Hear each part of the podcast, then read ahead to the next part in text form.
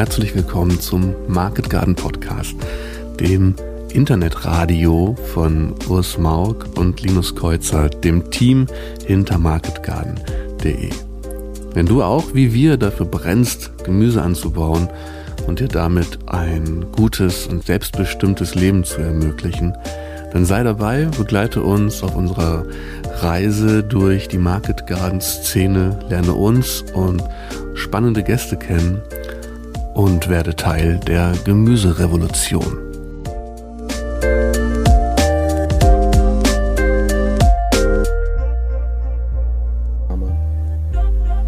Ja, hallo, herzlich willkommen wieder hier zum marketgarden.de Podcast. Ich bin Us, wieder mit dabei natürlich Linus. Hallo. und, und heute haben wir Klaus Strüber mit dabei. Ich freue mich, ähm, jetzt die Solavi-Perspektive heute mal mit, mit reinzubekommen. Klaus wird sich gleich vorstellen. Wir kennen uns auch schon länger übers Netzwerk Solidarische Landwirtschaft. Und ähm, viele Market Gardens sind ja Solavi oder vielleicht auch nicht oder machen sowas ähnliches. Ich denke, dem werden wir heute ein bisschen auf den Grund gehen. Schön, dass ihr wieder dabei seid und uns zuhört. Hallo Klaus, erzähl uns doch mal ein bisschen was zu deinem Hintergrund.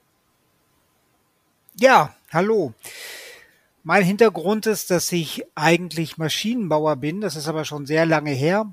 Ich bin jetzt 52 Lenze jung und äh, das ist wirklich schon sehr lange her. Ich habe als junger Mann äh, mit dem Maschinenbau gehadert, weil ich keinen richtigen Sinn mehr daran gesehen habe und habe mich nochmal auf die Suche begeben und bin in der Landwirtschaft gelandet und finde die Landwirtschaft sehr sinnstiftend und deswegen bin ich ja auch bis heute verhaftet. Und in der Landwirtschaft bin ich dann nach vielen Jahren als Lehrling und als Geselle und als Angestellter im Grunde dann als selbstständiger Pächter eines Betriebes auf die solidarische Landwirtschaft gestoßen. Das war damals noch die Wirtschaftsgemeinschaft. Den Begriff Solavi gab es noch gar nicht. Und ich habe dann ganz inspiriert von Trauger Groh und vom Buschberghof und von Matthias von Mierbach die siebte deutsche Solavi gegründet, den Hof Hollergraben in Schleswig-Holstein. Ähm, der war 24 Hektar groß. Wir haben dort Gemüse angebaut und Brot gebacken und meine Spezialität war, dass ich energieautark Gemüse angebaut habe mit dem Arbeitspferd. Market Garden da gab es damals auch noch nicht. Und ich habe zehn Jahre lang mit äh, Pferden ausschließlich 1,4 Hektar bewirtschaftet und ohne einen Tropfen Diesel und ohne jegliche Bodenverdichtung äh, dort Gemüse produziert. Und den Rest des Betriebes hätte ich gern mit einem auch komplett mit Pferden bewirtschaftet, habe ich aber nie geschafft. Dann ist die Pacht ausgelaufen 2015 und ich habe gleichzeitig auch an der Gründung des Netzwerks mitgestaltet 2011, war aber wenig präsent, weil ich als Bauer viel zu viel zu tun hatte damals und war aber von Start weg im Arbeitskreis Beratung und dann kam die große Welle von Solavis. Wie gesagt, ich bin der siebte Betrieb gewesen, der gegründet hat und jetzt sind es 370 im Netzwerk und als diese Welle losging, habe ich mir gedacht, ähm, es braucht eigentlich jemanden, der berät. Und als bei mir die Pacht aufhörte, habe ich dann gedacht, das könnte ich ja auch sein und habe dann einfach angefangen, im Haupterwerb zu beraten und habe eigentlich seit 2015 damit auch eine, eine volle Stelle, kann man sagen, als freiberuflicher Berater. Mhm.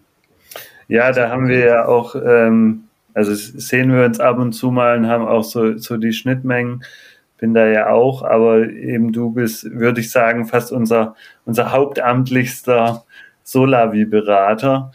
Mhm. Genau. Linus, du hattest eine Einstiegsfrage, die ich ziemlich gut fand. Ja, ich wollte jetzt gerade noch mal eine draufsetzen auf das, was, was ihr eben gesagt habt. Ähm, ihr seid beide tätig im Netzwerk Solidarische Landwirtschaft und ähm, da ja jetzt ein bisschen betriebsblind auch. Ähm, nämlich ich, ich als, als Zuhörer, der so ein bisschen den Solavi-Kontext kennt und Solavi-Betriebe kennt, ähm, mich würde aber interessieren und viele Hörer bestimmt noch mehr als mich, was ist denn dieses Netzwerk Solidarische Landwirtschaft eigentlich? Ist das so quasi die Landwirtschaftskammer der Solavis, wo man sich dann anmelden muss und eine Betriebsnummer bekommt? Oder, ähm, Also es geht ja, wenn man sich mit dem Thema beschäftigt, irgendwie an diesem Netzwerk kein Weg vorbei. Man wird überall damit konfrontiert und das klingt jetzt äh, so ein bisschen, bisschen ähm, ruppig. Man kriegt viel Unterstützung von der Seite auch und viele Informationen. Was genau ist es? Also vielleicht könnt ihr beide dazu ähm, versuchen, mal eure Sicht da preiszugeben. Urs, wer fängt Klaus mal einen Vortritt. Ah, okay, danke. Ja, was ist das Netzwerk? Also ich finde das sehr spannend. Wenn ich da zurückblicke, 2006, als ich gegründet habe, gab es gar nichts. Ähm, es gab im Grunde eine, eine Homepage vom Buschberghof und dort war ein Buch beschrieben von einem Trauger Gros. Und das war alles noch auf Englisch und es gab im Grunde gar nichts. So was, was ich äh, gebraucht hätte. Ich habe mich selber hingesetzt und mir alles selber ausgedacht, wie ich so eine, eine Wirtschaftsgemeinschaft machen würde. Es gab wirklich, wie gesagt, noch nicht mal das Wort von Solavi. Und dann ähm, sind eigentlich für mich zwei Dinge gleichzeitig geschehen. Das eine ist, dass die wissenschaftliche Welt erstmalig daran Interesse genommen hat. Und das waren nicht die Landwirte, sondern die Ökotrophologen. Die Fachhochschule Münster äh, und die Ökotrophologie dort, die Ernährungslehre, hat sich gefragt, was ist das eigentlich, was dort herauskommt? Das sind ja sehr frische Lebensmittel und wir müssen das im Grunde, müssen wir das nach vorne bringen. Wir müssen ein Projekt dazu machen. Das hieß dann Make CSA und müssen im Grunde das im, im Internet veröffentlichen mit Tabellen, wie, wie man das berechnet, wie man das gründet und all diesen Dingen. Und zeitgleich hat sich das Netzwerk gegründet, eben aus den allerersten Betrieben. Ähm, Matthias von Mierbach war da mit dabei und noch einige andere, äh, die das im Grunde, das nannte sich sehr lange äh, eine Freihofbewegung. Auch der, was heute das äh, das Informationsschreiben des Netzwerks ist der Rundbrief, hieß früher mal der Freihofbrief, eigentlich bis vor zwei, drei Jahren. Und das war im Grunde die, die, die Idee dahinter, ähm, der, der CSA, also wie es im Englischen heißt, Community Supported Agriculture, der Uridee einer gemeinschaftlich gestützten Landwirtschaft. Der Buschberghof hat das im Grunde als einer der ersten oder der ersten deutschen Betriebe, des ersten deutschen Betriebs 1986 gegründet, äh, gezeigt, wie es geht. Und es war von Start weg für eine Landwirtschaft gedacht, also inklusive Milchviehhaltung, inklusive Eiern und Brot und äh, dem Ganzen, was ein Standort eigentlich äh, produzieren kann. Und auch die ersten anderen Betriebe waren uns mit eingeschlossen, im Grunde ähm, Vollversorgungsbetriebe, die, die die ganze Palette anbieten. Äh, ja, und so kam dieses Netzwerk in Gang und interessanterweise ist das wissenschaftliche Projekt Make CSA nach vier Jahren wieder geschlossen worden, wie das so ist bei solch äh, temporär finanzierten Projekten und das Netzwerk hat sich ganz erstaunlich gemausert. Von unten heraus wirklich von, von Bäuerinnen und Bauern gegründet, mit dem Grunde nichts in der Tasche, äh, nur aus Initiative heraus, mit, mit etwas Unterstützung von, ähm, ach Gott, wie hießen sie denn? Attack. Attack war in der Gründung mit dabei und hat sich sehr, sehr schnell gemausert, wie ich finde, äh, und war von Anfang an so, was, was es charakteristisch macht. Es ist ein sehr buntes Netzwerk, was in dem sehr viel geredet und sehr viel miteinander gerungen wird um Entscheidungen und ähm, es lässt sehr viel Individualität zu und es war überhaupt nicht eine Stimmung von wir machen jetzt den Leitbetrieb aller Landwirtschaftskammer und und äh, und sagen das und das ist Solavi, sondern es war eine sehr bis heute eine ein, es ist eine sehr vielfältige Kultur, die viel Diskussion zulässt. Ja, ich denke auch, also ich sehe auch eine, eine enorme Entwicklung, bin auch sehr gespannt, weil gerade verschiedenste äh, Umstrukturierungs- und auch personelle um Umwälzungen im Netzwerk stattfinden, wo es, wo es hingeht, weil eben die, die zehn Jahre sind jetzt rum. Ähm, ist, glaube ich, viel, viel geleistet worden und auch unglaublich viel Energie, auch ehrenamtliche Energie da reingeflossen. Und ähm, es unterstützt, glaube ich, auch jetzt schon sehr gut. Ich meine, der Beratungs- Verteiler ist ja nur ein kleiner, kleiner Aspekt. Es gibt noch die Webseite und, und die Veranstaltung vor allem. Ich denke, würde sagen, das ist wahrscheinlich fast eins der, ich meine jetzt gerade online, aber, aber live doch eins der, der schönsten und fast mit wertvollsten Aspekte, die das Netzwerk so, so macht, weil eben der Austausch zwischen bestehenden Betrieben und Neu, Neuinitiativen oder die, die wollen einfach live zusammenkommen mit so einem Thema. Das finde ich immer sehr schön. Und ähm, genau, jetzt die Frage, wohin entwickelt sich die nächsten zehn Jahre? Und das, da bin ich, bin ich sehr gespannt. Und natürlich hängt auch immer viel, viel an Ressourcen, aber auch das ist natürlich mit dem wachsenden, mit der wachsenden Bewegung. Klaus hat gerade schon gesagt, was 370 Mitglied, also in, im Netzwerk, aber genau ist ja die Frage, was ist Solavi und wie viel gibt's noch, die, die davon inspiriert sind und ähnliche Sachen machen. Ich glaube, allein dafür ist es auch schon wert, dass es, dass es eine, ich sag mal, eine zentrale Anlaufstelle gibt, um, um die Idee zu halten. Ne? neben den, den vielen Initiativen und Betrieben, aber auch das, das ist allein schon der Wert, dass es eine Organisation gibt, die die Idee hält, was sie auch dann immer ist in ihrer Vielfalt, aber so ein, so ein Ding von, ja, da gibt's was und ähm, da gibt's Menschen, die sich allein der Idee verschrieben haben. Das heißt, das Netzwerk macht im Grunde genommen auch ähm, ganz stark einfach Öffentlichkeitsarbeit für, für, diese, für diese Idee, um das nach außen zu tragen, dass was das ist, dass das eine Option ist und dass das vielleicht auch ähm, ein möglicher Lebensweg ist, wenn man so in diesen Bereich rein, rein denkt, da tätig zu werden. Oder vielleicht bestehende Betriebe, die, ähm, die sich umstellen wollen, die nach neuen sinnstiftenden Antworten suchen. Aber wenn, wenn jetzt ein Betrieb da ist und, und möchte Mitglied werden, ähm, gibt es dann da einen, einen, Fragebogen, wo man, ähm, wo man auch dran scheitern kann? Also ich frage jetzt mal ganz, ganz bewusst so, äh, so, so, ein bisschen drüber. Ne? Aber was erfordert es denn zum Beispiel, Mitglied zu werden? Also gibt es da Ausschlusskriterien? Also ich bin als Privatperson Mitglied, da gibt es zumindest keine Ausschlusskriterien. Ähm, und als Betrieb sind mir jetzt gerade keine bekannt, aber da ist Klaus vielleicht auch noch mehr drin. Ja, wenn man die Homepage aufmacht, steht gleich unten ganz klar Solavi gegen rechts. Das Solavi-Netzwerk ist, glaube ich, in der Bioszene eins der ersten, die sich im Grunde mit dieser Thematik intensiv auseinandergesetzt haben. Und wenn ein, ein Betrieb offensichtlich äh, menschenverachtende Tendenzen in sich hat, wird er ausgeschlossen vom Netzwerk. Und das ist das einzige äh, Ausschlusskriterium, das erstmal da ist, also das radikal sofort umgesetzt wird. Musste zum Glück bisher sehr, sehr selten angewandt werden, aber natürlich hat auch das Netzwerk und die Bewegung von solidarischer Landwirtschaft schon Kontakt in diese Richtung. Also wenn man jetzt so einen mm. Permakulturhof hat, der sich so diese Anastasia-Bewegung verschrieben hat oder so, dann guckt man da schon mal genauer hin. Mhm, genau. Und ansonsten ist das Netzwerk ähm, im Grunde, also die Mitgliedschaft steht im Grunde jeden frei und äh, man kann da, ich gehe da einfach mal drauf. Also ähm, es wird erstmal grob eingeschätzt, ob man eine Einzelperson ist, so wie Urs es gerade gesagt hat, oder ob man eine Solavi ist. Und das wird hier erstmal nur definiert. Mehr als 30 Prozent der Betriebskosten werden durch Solavi getragen oder mehr als 100 Mitglieder. Das wäre im Grunde das, mhm. das einzige Kriterium, was hier erstmal steht.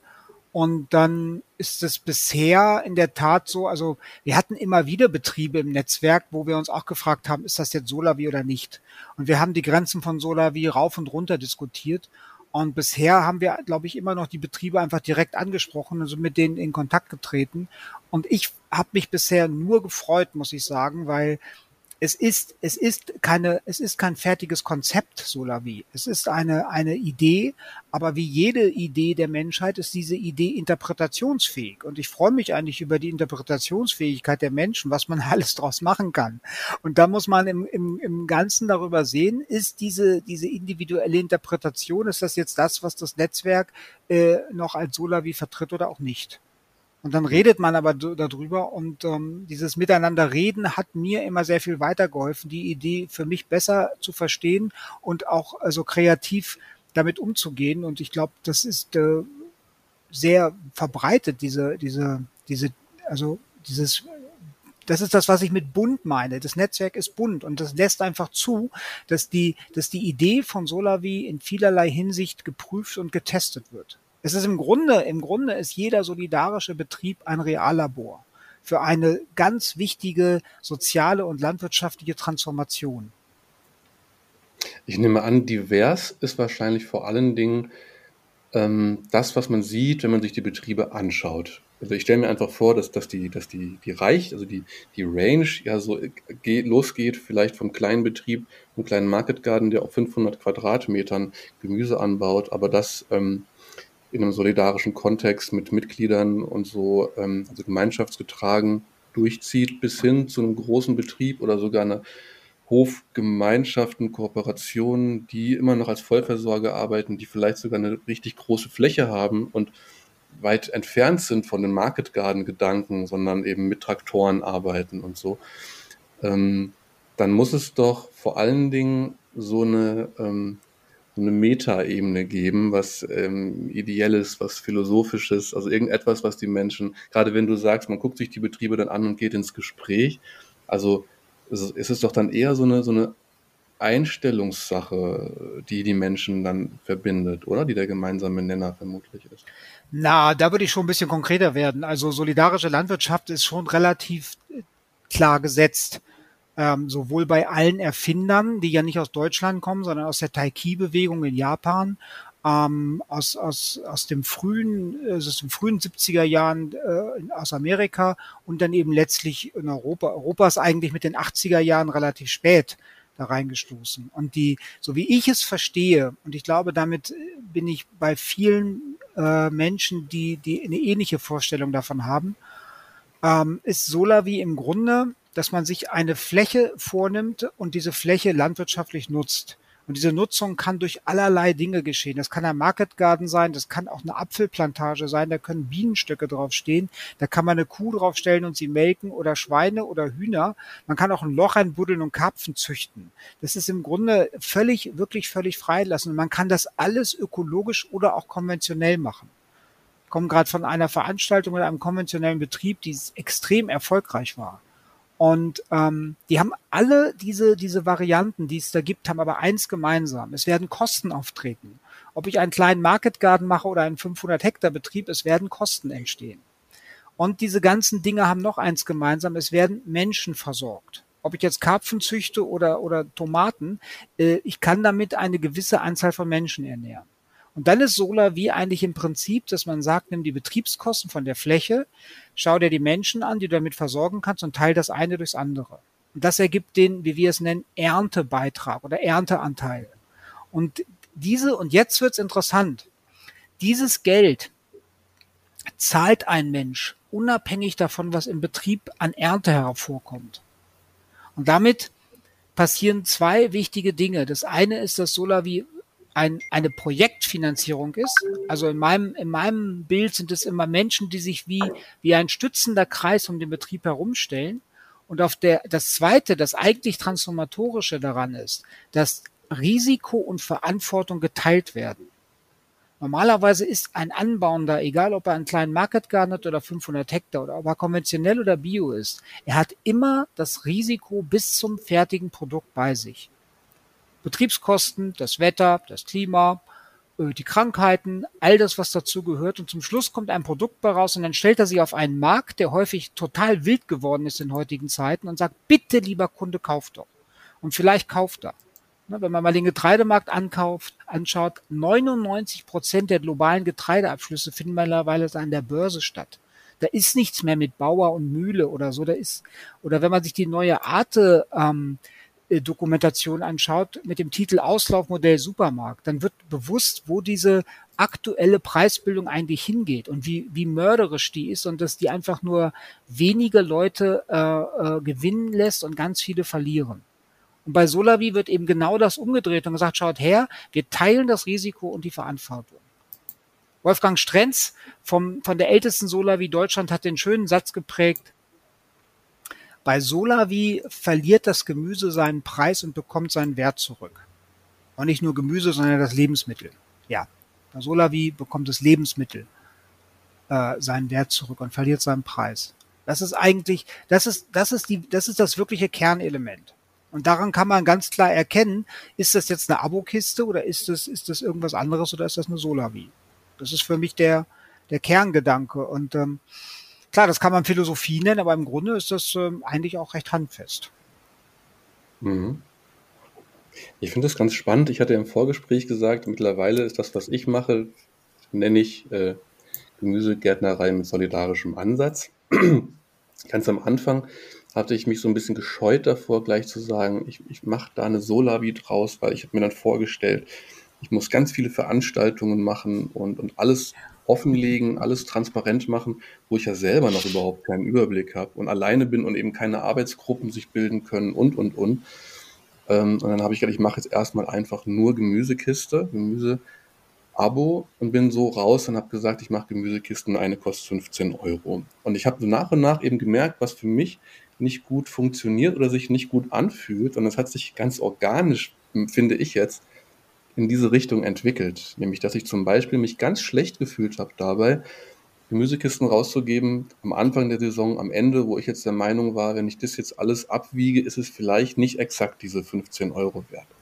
Wenn die Kisten dann mal voller sind in der Hochsaison, dann fragt da keiner nach, aber ich hatte immer das Gefühl, dass das wird halt abgewogen. Wenn die Kiste, die Kiste diesen einen Preis hat, dann, dann muss das auch erfüllt werden. Und hat sich zum Beispiel bei mir das dahingehend verändert, dass ich gesagt habe, es gibt jetzt ein Saisonabo und es hat einen monatlichen Beitrag und ähm, habe von Anfang an kommuniziert, dass das ganze Ding eine Mischkalkulation ist und eben mal mehr, mal weniger drin ist, aber dass das dann in der ähm, im Jahresverlauf so schon hinhaut. Und das war für mich eine Riesenerleichterung und ich glaube auch, dass es am Ende die, ich sage jetzt bewusst halt Kunden und nicht Mitglieder zufriedener gemacht hat. Und das ist ja dann genau so die Entkopplung Preis-Produkt eben, ne, dass man sagt, mir ist das jetzt dieses Abo, also für sechs oder acht Monate mit Gemüse versorgt werden, das ist mir diesen Beitrag wert. Ähm, und das war für mich eine Riesenveränderung, obwohl dadurch nicht mehr oder weniger in der Kiste war und sie nicht teurer oder billiger wurde, aber einfach von ähm, einem anderen Charakter hatte. So. Und ähm, ja, ich denke, dass wenn man sich in diese, diese, diesen, diese Richtung entwickelt und da eben auch eine sinnstiftende Tätigkeit sucht, also das, das sind ganz logische Entwicklungen. So.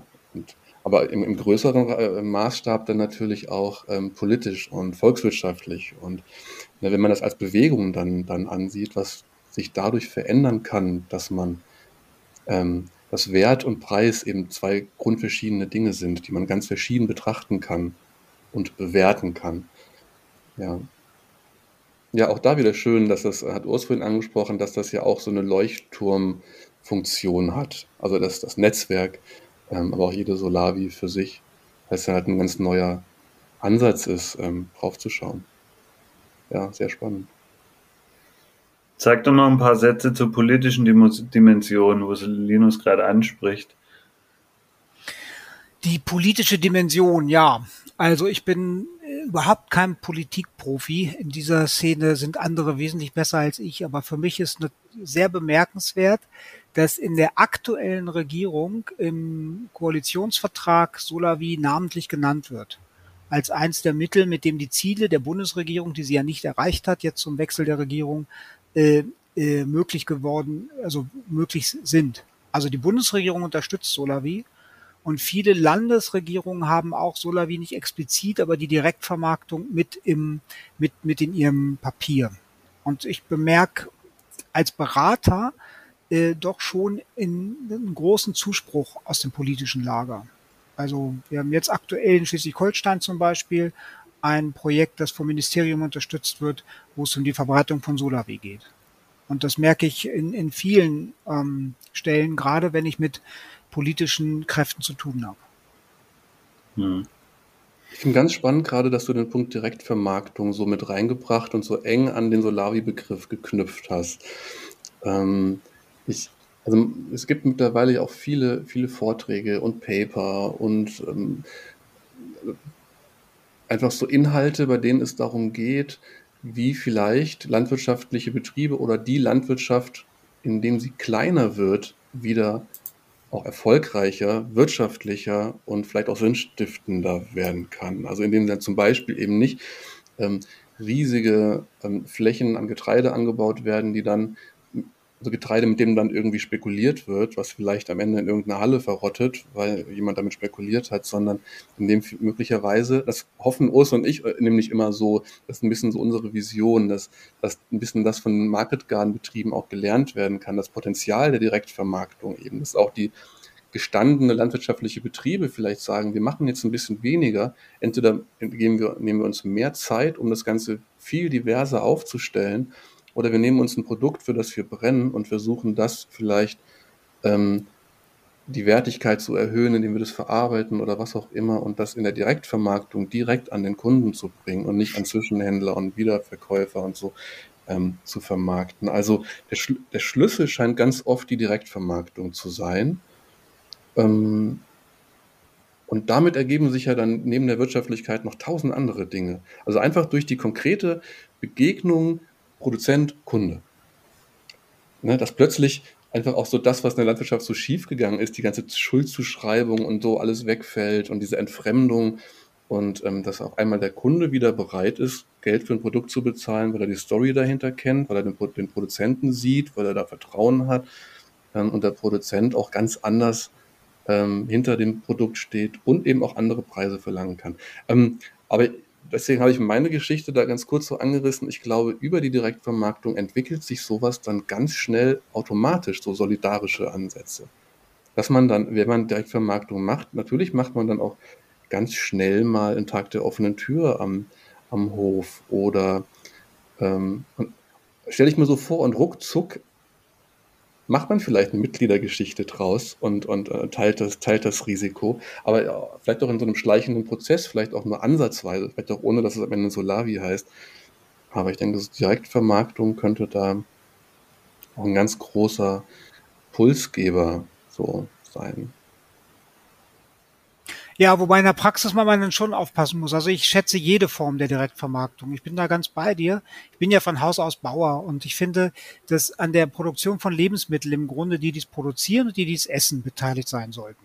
An der Preisbildung. Und alle anderen sind eigentlich, haben da nicht viel mit zu tun. Und ich finde, das ist die direkteste und ehrlichste Absprache und ich, ich liebe diese Runden, äh, gerade die Biete-Runde in einer Solavi, wenn dann heiß debattiert wird, was, äh, was kaufen wir, kaufen wir Folientunnel oder machen wir das nicht, wenn das ähm, ein Stück weit gemeinschaftlich zumindest besprochen wird. Also Solavi nennt das die gemeinsame die Gestaltung der, des Anbauprozesses. Also in welche Richtung geht der Betrieb? Was wird, was wird produziert? Was wird nicht produziert? Warum wird was nicht produziert? Zu welchen finanziellen Bedingungen wird was produziert? Wenn das, auch das die, nicht nur die Bäuerinnen und Bauern alleine entscheiden, sondern auch die Mitgliederinnen. Das ist total spannend, weil da die Leute einfach beieinander sitzen, die damit wirklich zu tun haben. Und wenn man jetzt aber einen gut eingeführten Direktvermarktungsbetrieb hat, eine Abokiste, einen Hofladen oder so, dann ist die Umstellung auf Solavi gar nicht so leicht. Also wenn du jetzt gerade den Gedanken hast, oh, ich fange erstmal mit einer Direktvermarktung an und vielleicht wird daraus eine Solavi, hm, das kann natürlich funktionieren, aber leicht ist es auch nicht. Also ich glaube, wenn man die, wenn man die Idee einer Solavi hat, dann ist es auch gut, wenn man sie von Anfang an umsetzt. Denn die Menschen gewöhnen sich daran und jedes, jedes System kriegt seine Menschen. Also es gibt, äh, ich finde auch Abokisten gut und ich finde auch direkt auch Hofläden gut. Ähm, und, und viele Menschen tun das. Und wenn man dann wechselt zu einer Solavi, dann fragen viele auch erstmal, oh, können wir nicht so lassen, wie es ist und müssen wir jetzt wieder was Neues anfangen und so, oh, ich will eigentlich gar nicht richtig. Und das kann für einen Betrieb auch ein Umschwung sein, weil das weißt du jetzt schon selber, wenn du einen Betrieb hast, ähm, ein, eine, ein Umbau an einem Betrieb, wenn der eine neue Unternehmensform bekommt oder eine neue Ausrichtung, wie beispielsweise eine Solavi. Das ist ein Umbau am laufenden Motor. Der Betrieb muss ja mhm. weiterlaufen. Es müssen die Betriebskosten getragen werden, vor allem die Lohnkosten. Man kann nicht einfach sagen, wir machen nächstes Jahr eine Solavi und, und hoffen, dass da 150 Leute vom Himmel fallen, weil sie werden wahrscheinlich nicht vom Himmel fallen, um den Betrieb vollumfänglich zu tragen. Deswegen, ähm, ja, also jede Form der Direktvermarktung geht, geht in diese Richtung. Und, und ich erlebe Solavi als, als eine sehr intensive Form. Also als du das gerade geschildert hast aus deiner Sicht, wie die Beteiligung der Menschen sein kann, habe ich das innerlich ein bisschen verglichen mit dem, was ich so höre von Ernteteilenden. Ich mache sehr viele Infoveranstaltungen in Deutschland und auch im Ausland äh, zu diesem Thema. Und ich liebe es, wenn dort Ernteteilende eingeladen werden von anderen Solavis. Und wenn die dann gefragt werden, warum machst du das eigentlich? Warum, warum machst du stundenlang in so einem Verein mit und, und schreibst da Rechnungen, ohne dass du da einen Cent für bekommst? Und die Antwort dieser Menschen finde ich immer sehr spannend. Die ist nämlich sehr selten, dass es um Gemüse geht. Natürlich, sie finden es toll. Es gibt ja auch Lebensmittel und sowas, aber das ist oft nicht die Hauptsache. Die Hauptsache der Menschen ist, dass sie, dass sie etwas gestalten können. Ich habe gerade in den letzten Monaten unabhängig vom Standort von so vielen Menschen, gerade von Frauen, den Satz gehört, ich kann es nicht mehr sehen, wenn ich abends den Fernseher einschalte oder das Radio und diese ganzen schlimmen Nachrichten hören. Ich will endlich was machen. Und Solavi ist eines der wenigen Dinge, wo ich konkret was machen kann. Wo ich wirklich das Gefühl habe, ich bewirke etwas. Und das ist das, was ich möchte. Und, und das gibt mir immer wie, wie so eine Gänsehaut runter, weil das ist das, ähm, dieses, was ich die, die, das Rückgewinn der Ernährungssouveränität nenne.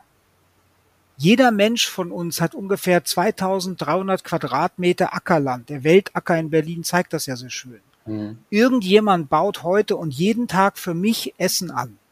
Und wir sind alle mehr oder weniger ein Stück weit globalisiert. Ich will nicht, nein, alle stimmt nicht, aber die, also viele. die meisten Menschen haben einen globalen äh, Kontext in Bezug auf ihre persönlichen 2300 Quadratmeter. Und ich finde Solar wieder bei eine wirklich hervorragende Gelegenheit, dass man zumindest wieder ein bisschen Souveränität darüber bekommt, unter welchen Bedingungen, von wem und mit welcher Transparenz für mich eigentlich angebaut wird. Deswegen schätze ich auch sehr internationale CSA-Produkte oder Projekte, so wie dieser Taiki-Kaffee, der jetzt mit Segelschiffen aus, aus Amerika gebracht wird, äh, was, was im Grunde, also wir werden hier bis auf weiteres keinen Kaffee anbauen, aus klimatischen Gründen. Und ähm, ich finde das gut, wenn, wenn sich sowas auch weltweit durchsetzt. Weil es bleibt im Grunde eine, eine, und das ist das Entscheidende, warum das, warum ich auch keine Angst habe, wenn Solavis jetzt größer werden. Es bleibt ja eine, eine bestimmte äh, Menschengruppe, die sich um ein, ein Projekt kümmert. Und das ist, weil es eine Projektfinanzierung ist.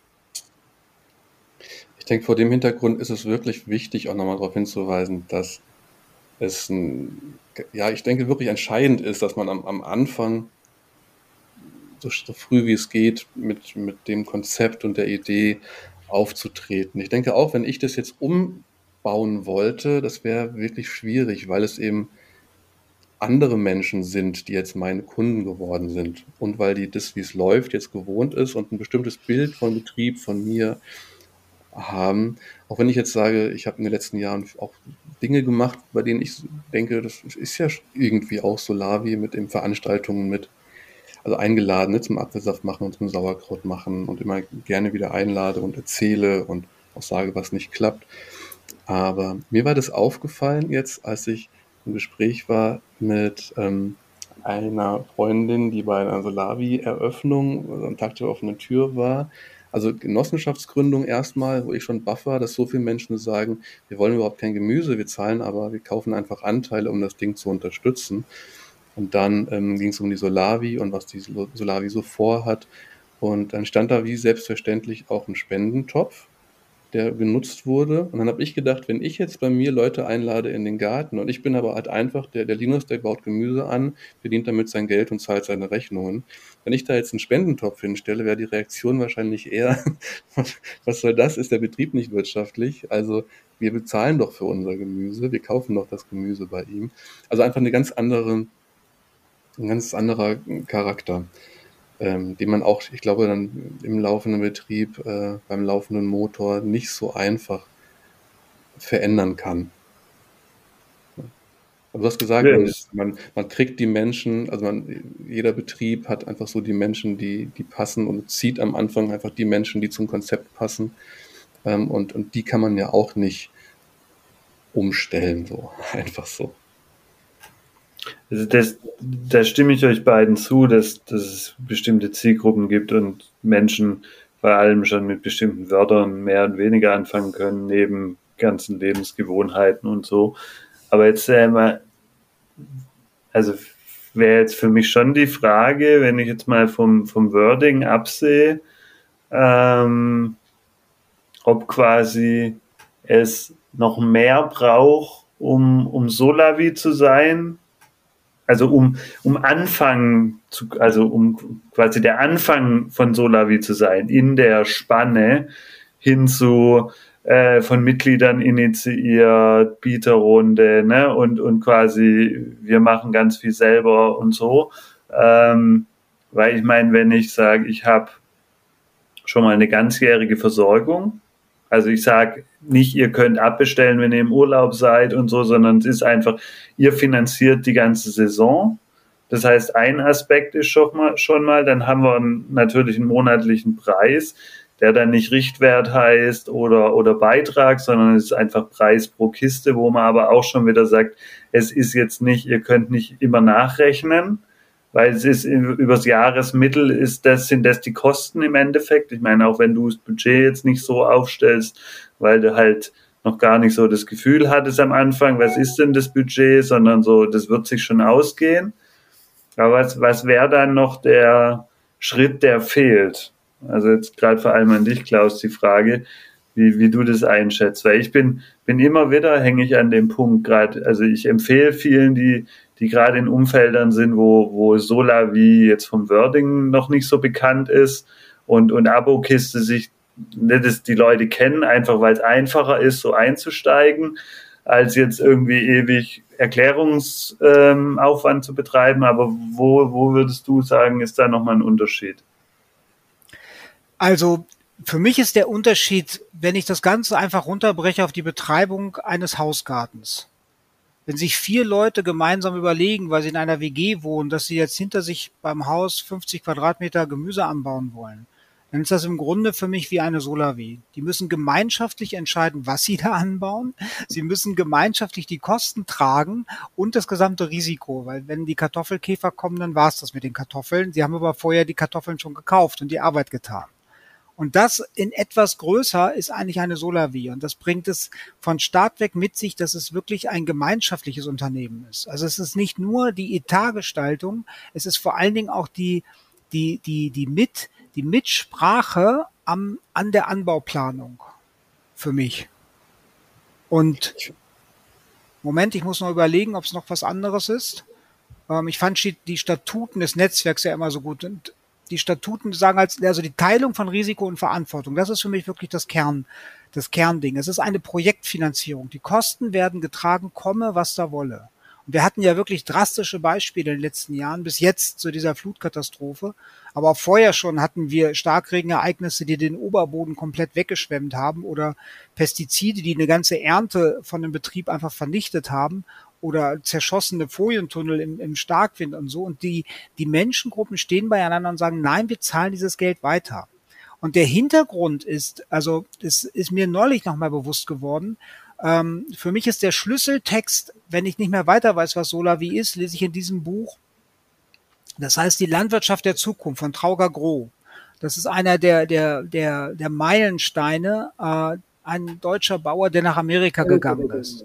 Und der hat dieses Buch aber nicht alleine geschrieben, sondern mit fünf, sechs Leuten zusammen. Da ist eine Soziologin dabei und ein Journalist oder und noch andere. Und da drin steht im Grunde äh, für mich die, die, ein Kernsatz. Und der Kernsatz lautet, weißt du, Solavi ist im ist, ist keine Direktvermarktung. Solavi ist der, der Beginn einer spirituellen Gemeinschaft. Bei diesem Wort zucken ganz viele zusammen, das weiß ich, ich sage es aber absichtlich, denn er, er sagt auch, was er damit meint. Für ihn ist Spiritualität, dass es nicht darum geht, was kann ich hier kriegen, sondern was kann ich hier geben. Und diesen Grundsatz versteht jeder Mensch sofort. Wenn ich an eine Abokiste rangehe oder irgendwo hin und sage, was kriege ich denn hier? Ah, okay, bei dir kriege ich Gemüse für 15 Euro in der Woche. Cool, mache ich sofort dann ist es das Kriegen. Wenn ich in einer Solavi bin und das, und das muss ich aber wirklich auch leben als Landwirt und auch als Ernteteilerin, was kann ich hier eigentlich geben, damit die Gemeinschaft Gemüse bekommt? Dann ist das wirklich ein innerer Wandel, dann ist das ein anderer Ansatz an, an, an, an, ja, an, an moralische Vorstellungen eines Menschen. Und genau darum geht es. Und dann wird auf einmal logisch, dass, äh, dass, dass Leute stundenlang Ehrenamt leisten und in einem Verein die erstaunlichsten Dinge tun, obwohl sie da nichts für kriegen, offensichtlich. Aber das stimmt ja nicht. Was kann ich beitragen für diese Gemeinschaft? Das ist eigentlich die Frage. Und das ist entweder Zeit oder Geld. Und das ist, das kann man auf das Geldliche runterbrechen oder man kann es auch auf, auf, auf jede, auf jede Form der Unterstützung runterbrechen. Und das, und das Verrückte ist ja, dass es dann funktioniert. klar, wir haben auch, ich will jetzt nichts über den Klee loben. Es gibt viele Solavis, in denen Überarbeitung stattfindet, in denen die Leute sagen, ich habe noch nicht den richtigen Lohn, in denen auch Vereinsvorstände zurücktreten, weil sie sagen, sie sind überfordert und, und, und. Aber ehrlich gesagt buche ich diese ganzen Dinge und äh, dem Aspekt, dass wir das auch nicht gewohnt sind, so miteinander umzugehen. Deswegen ähm, nochmal deutlich, dass ich jede Solavi als ein Reallabor bezeichne. Das meine ich ganz ernst, weil wir in einer Solar wie die Gelegenheit haben, neue Formen zu erproben. Und Erprobungen und Experimente gehen auch manchmal mächtig schief. Deswegen läuft nicht alles rund in Solavis. Aber es geht mir vor allen Dingen um dieses, um dieses Erproben ähm, der, der, der, der Verteilung von Lebensmitteln. Weil ich meine, man kann sich auch gerne mal den historischen Kontext angucken. Wir, wir reden sogar, ja, es ist doch ganz normal, dass man eine Abokiste macht die Einführung von Geld als, als Steuerforderung ist in der Landwirtschaft gerade mal 200 Jahre her oder so. Das ist vor dem Hintergrund, dass wir seit 10.000 Jahren Landwirtschaft betreiben, ist das ein Witz. Also diese Einführung der angeblich so, so total äh, eingegliederten Systeme, die gehen ja erst zwei, drei Generationen zurück. Die Landwirtschaft hat einen enormen Wandel hinter sich und es ist einfach vermessen zu behaupten, dass das, was wir jetzt erleben und die Typen der Vermarktung, die wir erleben und die Form des Umgangs in, in Bezug auf Lebensmittel, dass das normal wäre. Das ist auch alles erst 50, 60 Jahre her und es ist ziemlich klar zu beweisen, dass es ziemlich zerstörerisch ist. Und deswegen finde ich eigentlich Solavis und alles, was dazugehört, äh, ein, ein, eine gute Gelegenheit zu erproben. Sag mal, gibt's nicht noch was anderes? Gibt's nicht noch was, was wir vielleicht machen könnten, was vielleicht einen anderen, einen anderen Aspekt hat? Und dieser Grundsatz, deswegen, also was kann ich ihr eigentlich geben, anstatt die Frage, was kann ich ihr nehmen, halte ich für, für sehr heilsam. Und für, für sehr, für, also ich verkünde das offen mittlerweile und also ich sehe immer sehr viel Zustimmung, wenn ich davon berichte, auf so Öffentlichkeitsveranstaltungen, weil das einfach ein, ein Schlüssel ist. Und ich sehe Leute, die beitragen möchten. Ich sehe ganz viele Menschen, die sagen, hey, ja, ich, die einen sagen, du, mir ist das egal. Und wenn das hier 120 Euro kostet, das geht mir nicht ums Geld. Ich habe genug Geld. Ich habe aber nie Zeit. Ich werde nie auf dem Acker helfen, weil ich in der IT-Branche bin oder kein, aber ich finde die Idee gut und ich will das mittragen und jetzt kriegt ihr ein Geld von mir. Gar kein Problem und die anderen sagen, ich habe nicht so viel Geld, ich kann aber im Verein mitwirken, ich kann in einer Erntegruppe teilnehmen oder ich kann Unkraut jäten oder was auch immer machen oder oder Kuchen backen fürs Hoffest oder so, weil ich das, weil ich das beitragen möchte, nicht weil dahinter die Erwartung steht, ich habe einen Kuchen gebacken, ich möchte jetzt 30 Euro dafür haben. Das, das ist dann nicht. Ich glaube, über den Beitrag erhalten die Mitglieder aber etwas, was nicht Gemüse ist, was aber gar nicht zu unterschätzen ist. Also, als Urs eben noch nach dem Unterschied gefragt hat oder danach, was fehlt, da kamen mir erstmal so Begriffe in den Kopf wie, ja, so von Anfang an so Commitment, Anteilnahme, irgendwie so etwas. Ich merke das halt, bei mir sind das halt Kunden und wenn wir dann mal in den Gartenbrief schreiben, wir haben jetzt hier 40 Kubikmeter Hackschnitzel bekommen, wir freuen uns über Hilfe, dann passiert da nicht viel. So, die mögen das alle und die sind, wollen, dass es weitergeht und sie wollen das gerne unterstützen so, und haben auch das Gefühl, das zu unterstützen. Aber ich glaube, wenn das von Anfang an sich so eine Solavi-Gemeinschaft findet und entwickelt, ähm, gehen wir mal davon aus, dass man, dass Menschen hingehen und sagen, ich, ich bin, ich möchte das unterstützen, ich möchte da beim, beim Wachsen helfen und ich möchte etwas geben. Aber was die dabei dann bekommen, ist doch, stelle ich mir sofort, das Gefühl, ähm, eben Teil des Betriebs zu sein auch. Also das ist mein, ne, das ist mein Hof, das ist meine, also mit auch meine Gärtnerei. Also nicht eben nur diese, diese Verbindung im Sinne von Mitverantwortung, sondern eben auch, ähm, ja, das, das ist jetzt ein, Teil davon, nicht den beanspruche ich für mich, aber so ein, so ein Teil davon ähm, ist es jetzt auch meins und daraus ergibt sich Verantwortung oder ein Verantwortungsgefühl dann von ganz alleine. Also das, glaube ich, ist ein ganz großer Mehrwert oder vielleicht das so der Motor, der viele auch dazu bringt, sich ähm, sowas anzuschließen.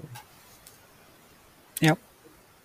Weil gerade aus dem Gefühl heraus, einfach so abgekoppelt von der Lebensmittelproduktion zu sein, dann, dann sagen, ne, dass also die Gärtnerei, die ist auch ein bisschen meine. Auch wenn ich vielleicht keine Zeit habe zu helfen. Aber so, ja. In dieser auch meiner Gärtnerei werden meine Lebensmittel produziert und die für andere. So, und das habe ich dann damit quasi auch ermöglicht. Also ich habe das durch meine, das, was ich gebe, ermögliche, ermögliche ich ja auch andere, die Versorgung von anderen Menschen wieder. Ja. Ja. ja. Und dieses meine Gärtnerei, das finde ich ja auch spannend weil ich ja schon auch wirklich einen pragmatischen Ansatz habe. Wir unterscheiden mittlerweile drei Typen von Solavis und mal Typ 2 und Typ 3 sind definitiv welche, wo dieses Gefühl auch handfest wird, in dem, in dem äh, Inventar oder sogar Eigen, also Flächen äh, gemeinschaftlich vereigentumt werden. Und das finde ich, das, das überrascht mich äh, noch mal tiefer, dass man mit dieser Idee von Solavi es sogar erreicht, dass, äh, dass größere Investsummen organisiert werden können, ohne dass die Solavi zur Bank gehen muss und, und, und dass gemeinschaftlich ein Invest getragen werden kann in einer Menschengruppe, die im Grunde doch dann auch ist wie ein Bienenschwarm, nämlich dass auch wieder welche aussteigen. Das halte ich für eine ganz äh, wichtige, neue, radikale Sicht, äh, wie man mit, mit Eigentum in der Landwirtschaft umgehen kann. Auch da eine Alternative bieten und eine Neuentwicklung zu dem, zu dem bisherigen. Mhm. Sag mal, was sind die drei Typen? Äh, typ 1 ist im Grunde, wenn, wenn ich jetzt ein, ein, eine Fläche vereigentume und einen kleinen Hof vereigentume oder von mir aus auch einen großen und äh, mir dafür eine Solavi-Gemeinschaft aufbaue und ich die, die Verantwortung nach außen trage äh, gegenüber Finanzamt, Steuer und so weiter und im Grunde eine inhabergeführte Solavi organisiere. Das wäre Typ 1. Typ 2 wäre eine Kooperation zwischen einem landwirtschaftlichen Betrieb und einem, einem vereinigenden Träger, häufig einem eingetragener Verein oder einer eingetragenen Genossenschaft. Das heißt, der Verein als Beispiel ähm, übernimmt die Aufgaben von Disposition und von, von Verteilung des Gemüses, von äh, Mitgliederakquise und all diesen Dingen und der Betrieb baut in Anführungsstrichen nur an und, und gibt das Produkt dann den EV und der EV gibt es dann weiter an die Mitglieder. Und Typ 3 ist dann, dass der EV oder die EG auch die, die, ähm, den Invest, der benötigt wird, vereigentumt und die, die produzierenden Menschen, die Gärtnerinnen und Gärtner und Landwirtinnen und Landwirte auch anstellt. Das sind die drei unterschiedlichen Typen. Hm. Was ich immer wieder erlebe, äh, und das spielt ja auch so ein bisschen mit rein, was du vorher gesagt hast, ähm, die Commitments gerade bei den Menschen, beziehungsweise auch jetzt unabhängig von denen, wie die ticken, die es ähm, tatsächlich arbeiten auf dem, auf dem Feld und im Garten. Ähm, es ist, es ist ungemein schwieriger in Typ 1, dieses Commitment herzustellen ähm, und diese, diese, ich sag mal, ich nenne es mal Sense of Ownership quasi herzustellen, was ja auch oft daher kommt, dass es eben nicht Mitglieder initiiert ist, sondern eben Betrieb hergeht oder ja, jemand, der Gemüse anbaut und sagt, okay, ich will jetzt Solavi werden, wobei Typ 2 und 3 ja schon tendenziell öfter von Menschen initiiert werden, die jetzt keinen landwirtschaftlichen Background haben, sondern sagen, okay, ich will wir wollen eine Solavi, wir wollen unser eigenes Gemüse in Anführungszeichen ähm, haben und unseren eigenen Betrieb und ähm, dadurch dann eben eine Kerngruppe entsteht und so weiter. Was dann allerdings, äh, da ist dann dieser Sense of Ownership, was dann aber wiederum die Herausforderung mitbringt, gute Menschen zu finden, die es dann, zu, die es dann schaffen. Also es ist beide, beide Typen haben ihre Vor- und Nachteile. Vielleicht, um noch ein bisschen ganz konkret auch darauf einzugehen, was, ne, wer jetzt Lust bekommen hat, ähm, vielleicht das Thema schon ein bisschen kennt, was empfiehlst du denn, wie, wie man es gut so einen Einstieg machen kann, jetzt aus deiner Erfahrung heraus? Und sich dem Thema nähern. Also abgesehen davon, dich zu buchen, äh, was wäre vielleicht was, was man vorher tut und dann können wir auch noch schauen, okay, und wo hilfst du dann? also alle, die gerne lesen, empfehle ich das Buch Höfe der Zukunft von Trauger Groh. Das wäre das wäre mein Einstieg. Ähm, mich haben die Formulierung von Trauger Groh, die damals sehr spärlich in Englisch auf der Homepage vom Buschberghof gestanden haben, sehr inspiriert und ich finde dieses Buch bis heute eine echte, echte Quelle. Ähm, das nächste, was ich jedem empfehle, der sich mit Solavi auseinandersetzt, ist ein Besuch bei, bei den Tagungen vom Netzwerk.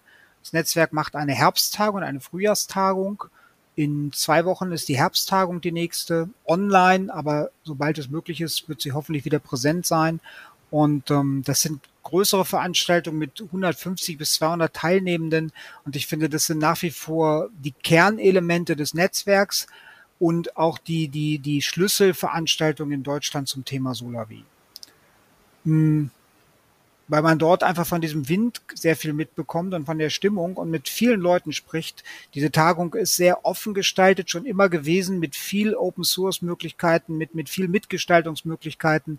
Also, dass im Grunde man da ganz schnell reinkommt und, und, und, und mit Menschen in Berührung kommen kann in Workshops, äh, die sich dann genau mit dem Thema auseinandersetzen, was ja schon nochmal different ist, ob ich jetzt Fleischproduzent bin oder Gemüseanbauer oder einfach nur völlig unbedarfter Ernteteiler.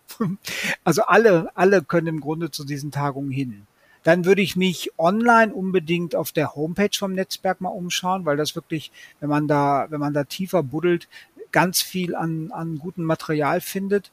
Und dann würde ich schlussendlich auf die Karte gehen. Das Netzwerk hat ja eine wunderschöne Karte, wo alle Betriebe in Deutschland drauf sind und würde mal einfach mit einer Kontaktin Solar äh, in meiner Gegend kon Kontakt aufnehmen und die besuchen. Also das erlebe ich immer wieder und höre ich von Leuten, die jetzt gründen. Äh, ja, wir waren dann bei der Solavi und das hat uns so begeistert, das uns zu sehen und dann wollten wir das auch und äh, dann dann kann es losgehen. Und dann sind die, wenn man sich, also das ist der, das nenne ich den ersten Schritt, äh, man muss sich wirklich klar sein, ob man eine Solavi machen möchte. Und ich kenne viele Leute, die sagen, ich möchte keine Solavi machen. Und ich habe da auch, wie gesagt, völliges Verständnis für. Ähm, und deswegen ist das wichtig, möchte ich eine Solavi machen? Und das ist ganz gleich, ob ich da eine Gärtnerin bin oder eine Ernteteilende. Äh, aus, aus jedem Lager kann man sich diese Frage beantworten. Möchte ich das Teil dieser Bewegung werden, die ja mittlerweile eine weltweite Bewegung ist und, und möchte, möchte ich in irgendeiner Form dazu beitragen? Und wenn ja, dann kann man den nächsten Schritt gehen, eben als Betriebsleiter zu sagen, okay, jetzt schaue ich mal meinen Betrieb mal an. Wie wäre denn der als Solavi? Oder wenn ich, wenn ich völlig unbedarfte Ernteteilerin bin, dann kann ich mich umgucken, wo habe ich in meinem, in meinem Dorf, in meiner Stadt, in, in meinem Stadtteil, äh, gibt es Menschen, die da irgendwie mit mir zusammen was machen möchten. Und dann wird es in der Regel erstmal, wie du sagst, eine Kerngruppe. Es braucht im Grunde drei, vier, fünf Menschen, die das möchten, die einen langen Atem haben, die, die keine, keine Scheu haben vor, vor Gesetzen, auch vor Rückschlägen, weil nicht alles so funktioniert, wie man sich das möchte. Aber wenn die durchhalten und wenn die miteinander Spaß haben und an die Idee glauben, dann ist das eigentlich äh, von Erfolg gekrönt über kurz oder lang. Und es wird dann noch ein wichtiger Schritt, einen Betrieb zu finden, der da mitmachen möchte äh, und dann, dann kann es immer weitere Kreise ziehen. Und auch das finde ich wirklich toll, dass man im Grunde braucht man nur die Einsicht, ja, ich möchte das machen. Das habe ich selber erfahren. Ich habe mich auch äh, an einem bestimmten Punkt entschieden, dass ich das machen möchte. Ich meine, ich habe ja nun das Glück, dass ich äh, hier in Norddeutschland bin und, und den, den Buschberghof seit den 90er Jahren kenne. Und die gab, die waren immer schon äh, Wirtschaftsgemeinschaft, so wie sie sich bis heute nennen. Und, und ich habe das auf diesem einen Betrieb gesehen und ich habe hunderte Betriebe daneben gesehen, die das nicht machen. Die waren die einzigen. Aber ich kannte dieses Prinzip und ich habe mich zehn Jahre lang, ich stand auch auf dem Markt und ich habe auch als ein Wiederverkäufer vermarktet. Ich kenne die andere Seite der Direktvermarktung also auch recht gut. Und, und ich habe aber wirklich nie über Solavi nachgedacht oder Wirtschaftsgemeinschaft. Und eines Tages kam dann dieser Punkt, wo ich gedacht habe, ich, ich mache mir da jetzt mal Gedanken und habe mich innerlich dazu entschieden, dass ich das machen möchte. Und von da an war es im Grunde, ich will nicht sagen Selbstläufer, aber es war im Grunde, das, das ist der entscheidende Schritt. Ein Mensch muss sich innerlich klar werden, möchte ich das oder möchte ich das nicht. Und dann ähm, kann alles im Außen stattfinden, wo die, alles das, was ich gesagt habe, seinen Beitrag leisten kann, bis hin zum Netzwerk dann, dass man da Mitglied wird oder dass man im Arbeitskreis Beratung nachfragt oder in den anderen Arbeitskreisen und so weiter. Es gibt ja auch, es gibt ja auch Basiskurse. Das Netzwerk bietet auch Basiskurse an im Norden und im Süden. Auch in den umliegenden Ländern gibt es das. In Österreich gibt es das. In Frankreich sowieso. Ähm, es gibt eine große europäische Szene. Osteuropa kommt jetzt immer mehr aufs Tablett. Jetzt dieses Wochenende, nein, am nächsten Wochenende ist in Polen eine europäische äh, Veranstaltung zum Thema Solavi. Hm, ja, es zieht immer weitere Kreise und, und da kann man sich überall informieren und, und sich inspirieren lassen, wie man persönlich diese Idee dann umsetzt. Ja, ich denke, super hilfreich ist es, wenn man eine Gruppe von Menschen ist, das hast du schon gesagt, wenn man vielleicht drei, vier, fünf Menschen hat, die sich vielleicht auch in ihren, in ihren Stärken ergänzen. Und einer kann vielleicht ein bisschen was mit Medien, der andere hat einen landwirtschaftlichen Hintergrund. Und, und wenn man schon so eine Gruppe hat, die gemeinsam für das Thema brennt, dann trägt sich ja auch die Idee viel weiter nach außen. Und ich, mh, mm, und die, die ganze Vorbereitungsarbeit äh, ruht einfach auf mehreren Schultern. Ja, also ich hatte ja schon mal gesagt, ich hatte einfach, weil ich alleine war, auch, auch Angst vor zu viel Demokratie so, mhm. und, und Angst davor, ob das, also sowieso als Quereinsteiger, klappt das mit dem Gemüseanbauen, klappt das mit dem Verkaufen, gibt es überhaupt Nachfrage und dann die Vorstellung, so ein doch sehr erklärungsbedürftiges Produkt rauszubringen, äh, mit dem Druck dahinter, dass ich davon aber sehr schnell leben muss. Ja, das hat für mich erstmal abgeschreckt. Was ich aber jetzt ganz spannend fand, das Bild ist in mir jetzt so entstanden, dass ähm, wenn man diesen Prozess von Anfang an wirklich aufmacht und lädt Menschen dazu ein und sagt von Anfang an, also ich, äh, wir sind auch offen und dankbar für Menschen, die sich einbringen, die sich beteiligen, die vielleicht auch innerhalb von diesem ganzen noch so offenen Prozess für sich ein Thema suchen und sagen, das erarbeite ich, da habe ich einen Background, da habe ich, habe ich ähm, Leidenschaft für, dann zieht man eben solche Menschen auch an. Also nur wenn man den Prozess am Anfang ganz, ganz weit aufmacht, und eben Andockpunkte schafft für ganz viele Menschen, Professionen, Ideen, Stärken, hm, dann kann sich sowas finden und dann kann eine ganz, ganz tolle, tolle Sache entstehen. Wenn man da halt ein oder zwei Leute hat, die mit einer ganz konkreten Idee rausgehen, sagen, wir nennen das Solavi und wir machen alles transparent und machen eine Bieterrunde, aber machen den, den Raum nicht auf. Ich glaube, dann könnte es schwierig werden. Also ja, den Mut am Anfang sollte man vermutlich, sollte man wahrscheinlich haben. Genau, und da nehme ich im Grunde mal mindestens zwei unterschiedliche Strömungen wahr. Also das ist ein bisschen, ich muss da an meine Urintention als Maschinenbauer denken. Ich komme ja noch aus der Zeit, als es noch keine Computer gab und da hat man sozusagen analog etwas gebaut. Ich habe ein Werkstück gehabt und ich habe durchgeführt, den nächsten Arbeitsschritt und dann wieder überlegt und dann wieder durchgeführt und das ist analoge Arbeitsweise und dann kam die digitale Arbeitsweise, dass man im Grunde eine Maschine programmieren konnte bis zum fertigen Werkstück, nur programmieren, nur programmieren, nur programmieren, auf einen Knopf drücken und dann war das ganze Werkstück fertig. Und diese Denkweise, die hat sich ganz schön durchgesetzt. Ähm, und es gibt heute in der Solavi auch mal mindestens zwei verschiedene Strömungen. Und ich bin da eben äh, so aus der alten Schule sozusagen. Ich habe meine Solavi mit genau sieben Menschen gegründet. Das war wirtschaftlich überhaupt nicht tragfähig. Das machte aber auch nichts, weil ich, weil ich den Betrieb hatte und ich wollte den Betrieb umstrukturieren und ich habe das bewusst vorsichtig und klein gemacht. Und das war ein großes, das war nichts anderes als ein großes Experiment. Aber das Ergebnis war, dass, dass nach, nach einem halben Jahr diese sieben Menschen alle an, am Küchentisch gesessen haben und total begeistert waren. Das haben wir nur ein halbes Jahr gemacht. Wie fühlt sich das an, wenn, wenn ich von denen Geld nehme, ohne dafür kiloweise Produkte zu verkaufen? Wie fühlt sich das für die an, da einfach hinzugehen und sich was zu nehmen, ohne es zu bezahlen? Sie haben es ja schon bezahlt und all diese Dinge, sich da was rauszusuchen und so aus den Kisten. Ähm, aber nach dem halben Jahr haben die alle sieben gesagt, wir wollen das unbedingt so weitermachen. Ben Hartmann, der ja in Deutschland auch langsam bekannt wird mit seinen Büchern über Lean Farming, sagt das Gleiche. Er sagt, hey, gründe eine Solavi oder CSA mit zehn Leuten, fang einfach an.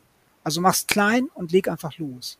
Und ähm, ich finde das sehr spannend, so vorzugehen. Ich habe aber auch großes Verständnis für die, für die eher digitale Herangehensweise. Planen, planen, planen, starten. Also jahrelang sozusagen das vorzubereiten, dicke in äh, Finanzprognosen äh, zu stellen und das im großen Stil zu denken mit 400 oder 1000 oder was weiß ich wie vielen Menschen ähm, und, und dann ist äh, sehr erst vorzutreiben und dann sofort die Menschen zu finden. Und beides beides funktioniert und es kommt einfach darauf an, welcher, welcher Typ von Mensch man ist. Und was ich ganz wichtig eben fand, wo ich noch was zu sagen möchte, ist, dass du gesagt hast, du hattest Angst vor Demokratie. Das, das ist auch wirklich, das ist eins meiner, meiner Hauptgebiete in der Beratung. dass, ähm, das, das, damit bist du nicht alleine. Und meine, mm, also meine, meine Meinung dazu ist, dass wir es alle nicht gelernt haben, auf diese Art und Weise miteinander umzugehen. Und genauso wie wir transformatorische Entwicklungen brauchen in der Landwirtschaft, was ich vorhin gesagt habe über die Solavi, brauchen wir das auch im Miteinander. Wir kommen ja, die meisten Menschen kommen alle aus Strukturen, wo man es gewohnt ist, dass da vorne einer oder eine steht, die uns jetzt sagen, wie es gemacht wird. Und die meisten Menschen haben innerlich das Gefühl, dass sie da eigentlich weg möchten. 50 Prozent der deutschen Angestellten haben innerlich gekündigt. Und ich glaube, es hat viel damit zu tun, dass man einfach nicht mehr in diesen Strukturen leben möchte. Ich habe so oft in letzter Zeit den Satz gehört, ja, die Polit ich will, ich will in einer Sola wie was machen, weil die Politiker nichts machen oder ich kriege zumindest nicht mit, dass sie was machen. Das ist auch wirklich ein, äh, ein Statement, was ich häufig höre. Und dann kommen die Menschen alle in einer Sola wie voller Hoffnung, dass es jetzt das Neue beginnt. Und dann muss man aber fürchterlich aufpassen, dass es auch was Konstruktives wird. Weil was ich gelernt habe, ist, dass wenn man einen Raum aufmacht, in dem man sagt, hier sind mal jetzt zehn Menschen und es gibt keine Regeln, das hält kein Mensch aus.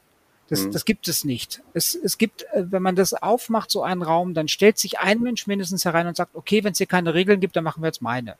Und dann ist man ganz schnell in einem kunterbunten Durcheinander, wo jeder eigentlich glaubt, ja, wir machen das jetzt so, wie ich es möchte. Und dann entstehen ganz schnell Konflikte und, und Missverständnisse und eine Arbeitsatmosphäre, die gar nicht mal so besonders förderlich ist. Und deswegen brauchen wir gleichzeitig ähm, eine, eine richtig gute mh, hm, Methode oder mehrere. Da gibt es nicht die eine Weltheilmethode. Wir brauchen Methoden, äh, die uns ermöglichen, miteinander gemeinsam, schnell, elegant und zum, zur Freude aller zu entscheiden. Ohne, ohne das kann eine Solavi über kurz oder lang auch nicht entstehen. Aber ehrlich gesagt ist das nicht auf Solavi begrenzt, dieses Problem, sondern über kurz oder lang muss sich die Demokratie genauso transformieren äh, wie, wie, die, wie die Landwirtschaft. Und auch da sehe ich, dass eine Solavi wirklich Reallabor ist also ich, ich schätze die Methoden der Soziokratie beispielsweise sehr, die ich vor einigen Jahren in Österreich recht gründlich erlernt habe. Und ähm, den Frederic Laloux mag ich hervorheben äh, mit seiner Arbeit, dass man im Grunde äh, es einfach kultivieren muss, dass Menschen miteinander reden und Menschen miteinander Entscheidungen treffen. Und das muss aber nicht in einem äh, in, in einem Sumpf von, von stundenlangen Diskussionen äh, enden, in denen zum Schluss auch nichts mehr rauskommt, sondern das kann sehr zielorientiert laufen. Und glücklicherweise haben wir ja in den letzten 30, 40 Jahren sehr viele Methoden, die im Grunde bereits existieren, aber deren Verbreitung noch ein bisschen äh, auf, auf Kinderbeinen stehen, weil wir eben alle so in unseren Gewohnheiten stecken und uns gerade in diesem Bereich der Entscheidungsfindung uns viel zu wenig mit unseren Gewohnheiten reflektieren. Ich denke, das ist ähm, neben dem, dass da eine gewisse Abneigung auch aus, aus Unwissenheit, weil eben, ne, du hast gerade gesagt, diese stundenlangen Diskussionen im, im, im Sumpf, die halt ähm, vielleicht noch so der, dem oder der ein oder anderen, die vielleicht auch eher so in der 68er äh, Bewegung und so, also den Anfang vielleicht des, des offeneren Austauschs und so ähm, groß geworden sind.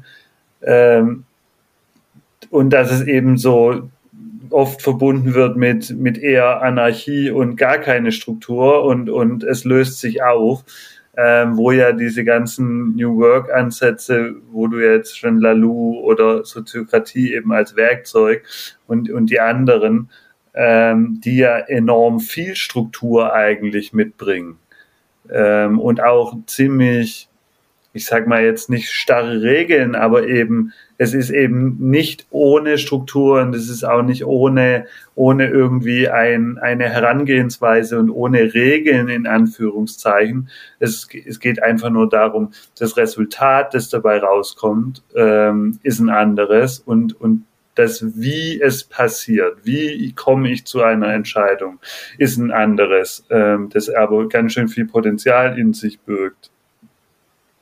Demokratie heißt ja auch nicht, dass jeder zu allem immer etwas sagt.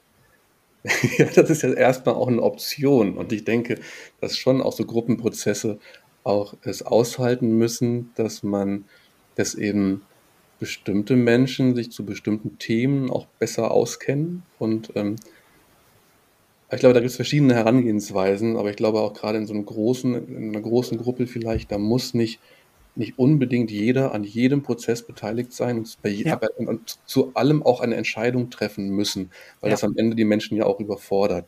Ja. Also man will ja auch nicht in jeden Prozess eingebunden sein und überall Entscheidungsverantwortung haben. Wenn man, aber wichtig ist, glaube ich, wenn es denn am Ende dann dazu führt, dass es Arbeitsgruppen halt gibt, die sich spezialisieren auf ein Thema oder so, dass es am Ende halt so eine übergreifende ähm, Transparenz gibt oder eine, eine Option, dass ähm, ich Einblicke haben kann, aber halt nicht überall eine, eine wichtige Rolle spielen muss automatisch. Ja, genau. Das heißt auch an dem Punkt eigentlich Unterstützung holen, oder? Unterstützung holen, wenn es denn, ähm, wenn, wenn es denn nicht klappt. Also mh, mm, es ist gut, präventiv daran zu arbeiten, ja. Nochmal, also wir bringen alle, wenn wir in so eine Solavi eintreten, äh, im Grunde das mit, was wir als Gewohnheiten zum Thema Entscheidungsfindung kennen. Und die meisten sind davon aus Schule, Ausbildung, Beruf oder Familie geprägt. Und wenn man das eins zu eins einfach überträgt, ohne es zu reflektieren mit den anderen, führt das ziemlich schnell zu Schwierigkeiten, ja. Deswegen ist es gut bei einer gründenden Solavi, wenn man sich gleich überlegt, hey, wie wollen wir hier eigentlich entscheiden? Ähm, und und wie, wie, wie sehen unsere Werkzeuge aus? Und ähm, ich mag es, die, die Vision dabei nach vorne zu stellen. Also was ist es eigentlich, was wir hier wollen? Also eine zielorientierte Frage, was verstehen wir eigentlich unter Solavi? Weil das ist, nehme ich immer wieder wahr, auch wenn ich mit Gruppen arbeite, wenn da 20, 30 Menschen sitzen, und ich etwas genauer nachfrage, haben die alle ein verschiedenes Bild davon, was diese Solavi eigentlich ist. Und da geht es darum, rauszukriegen, was ist das, was ist das Gemeinsame? Weil das Problem ist in vielen Gemeinschaften, ob das nun Solavi ist oder andere, dass man sich im Grunde einig ist, aber über die Dinge streitet, über die man sich uneinig ist. Und es geht darum, einen Fokus zu legen auf die Dinge, was ist eigentlich hier bei uns das Verbindende? Was ist das, was, was unser, was macht unser Miteinander eigentlich aus? Und da ist eigentlich der Begriff einer Vision sehr zielführend, dass man sich darauf einigt, ja, das, das ist das, wo wir alle hin möchten. Und dabei ist es ganz wichtig, von seinen Persönlichkeiten zurückzutreten, weil es geht dabei um die, um die Solawi als Organisation. Es geht dabei darum, auch die Frage, hm, tja, könnte sein, dass ich in fünf oder zehn Jahren nicht mehr dabei bin. Was will ich eigentlich unabhängig von mir? Was will ich eigentlich, was die Organisation bewirken sollte? In Zukunft in dieser Menschheit? Für die nächste Generation, für die übernächste Generation, für die, für die Leute, die hier vielleicht demnächst in meinem Stadtteil leben werden, die jetzt noch gar nicht da sind. Und dann wird Vision sehr spannend und dann kann man aus der Vision heraus sagen, okay, was brauchen wir eigentlich für Organe, so wie du es eben als Arbeitsgruppen bezeichnet hast, was brauchen wir denn eigentlich, damit diese Vision nicht nur eine schöne Vision ist, sondern auch wirklich wirksam wird und tatkräftig.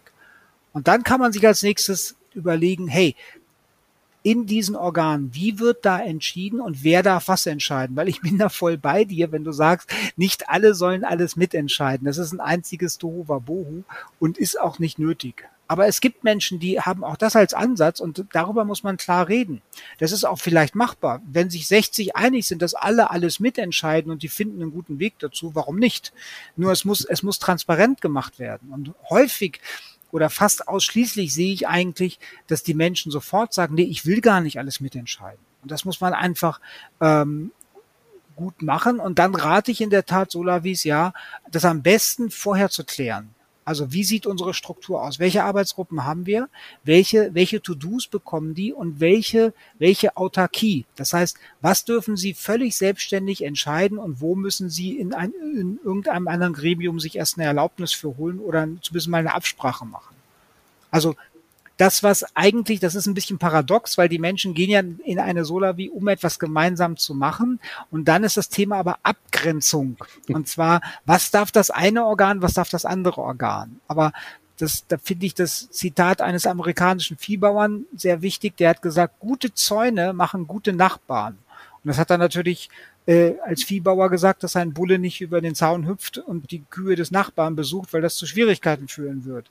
Und darum geht es. Wenn der Zaun gut ist, sind, ist Frieden unter den Nachbarn. Und so ist es in einer Organisation auch. Wenn das eine Organ vom anderen weiß, was die da machen und was sie auch nicht machen, mhm. ist im Grunde die, die Sache auch klar. Und das ist, ja, das ist eine Abgrenzung, aber diese Abgrenzung ist, ist sehr notwendig zum, zum Gelingen der Gesamtorganisation.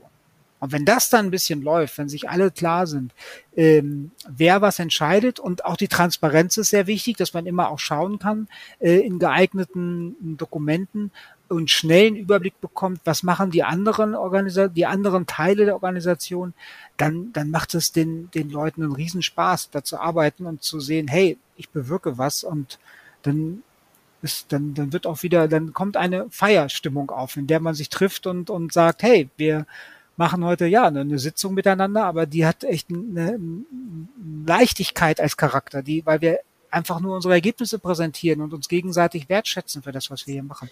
Wertschätzung und Vertrauen, das sind zwei Dinge, die, die ein unglaublicher Katalysator sind in einer Solarie. Die man auch erst lernen muss, vielleicht. Äh, ja, ich, also ich, ich halte die meisten Menschen eigentlich für Wesen, die Wertschätzung in sich, in sich tragen. Man muss sich, es ist eher ein, ein sich wieder daran erinnern, als ein es erlernen. Ich habe noch zwei Ratschläge rausgehört da jetzt, nämlich wie schön du betont hast, dass das Gemeinsame ja da ist, man es aber aus dem, aus dem Blick verlieren kann, also die gemeinsame Vision zum Beispiel. Mm, und ich denke, dass es bestimmt von Vorteil ist, wenn man das gemeinsam ganz am Anfang mal in irgendeiner Form formuliert, ähm, um sich dann später, gerade dann, wenn es halt auch schwierig wird, wenn vielleicht die Arbeit über den Kopf wächst oder es gibt in, in der Gruppendynamik ähm, Reibereien, dass man sich dann auf diese gemeinsame Formulierung auch wieder rückbesinnen kann. Auf so diese gemeinsame Kraft und Energie, die halt am Anfang da war und wahrscheinlich auch dann, wenn es schwierig ist, immer noch da ist. Ja, aber um sich darauf wieder rückzubesinnen, und alles andere oben drüber hast du jetzt auch beschrieben, das ist ja eigentlich viel Handwerkszeug. Also wie spricht man miteinander? Wie werden Entscheidungsprozesse gestaltet? Und jetzt denke ich, das hattest du ja auch schon gesagt, guckt euch andere Solavis an. Also sicherlich ist es doch auch hilfreich, mit anderen Solavis, die das vielleicht schon länger machen, darüber zu sprechen, wie gestaltet ihr eigentlich eure Treffen, eure Gruppenprozesse, wie werden bei euch Entscheidungen getroffen, wie weit werden Mitarbeiter eingebunden und sind verantwortlich und so. Da kann man sich ja viel, man muss ja nicht, nicht alles im äh, Laborfeld Solavi äh, selber erfinden. Genau niemand fängt bei Null an und ähm, ich gehe da voll mit dir mit. Also auch solche Dinge äh, würde ich in einer Solavi erfragen. Als ich vorhin meinte, sich eine andere Solavi in der Region anschauen, meinte ich damit auch nicht nur das Gemüse anschauen und, und die, die Art und Weise, wie dort gearbeitet wird, sondern auch die Art und Weise, wie dort die Struktur lebt, mhm. wie man dort entscheidet, welche, welche, welche menschliche Kultur dort eigentlich lebt und wie die umgesetzt wird. Ich würde zum Abschluss gern nochmal den Bogen zum, zum Market Gardening schlagen. Und wir haben uns ja jetzt vor nicht allzu langer Zeit bei einer Fortbildung gesehen und da habe ich so rausgehört, dass du das Thema Market Garden in, in den letzten Jahren jetzt auch mehr und mehr entdeckst und da durchaus sehr interessiert dran bist. Vielleicht ähm, noch ein paar Worte dazu, so diese, diese Synthese. Ja, also ich halte Market Garden hm, nach meinen vielen Jahren als, als Pferdebauer natürlich für sehr geeignet ähm, für einige Kulturen. Und denke, dass das Neue daran ist die, die, die Rückkehr die, der, der Handarbeit, der, der Einsatz äh, von, von viel Kompostmaterial, das gefällt mir gut.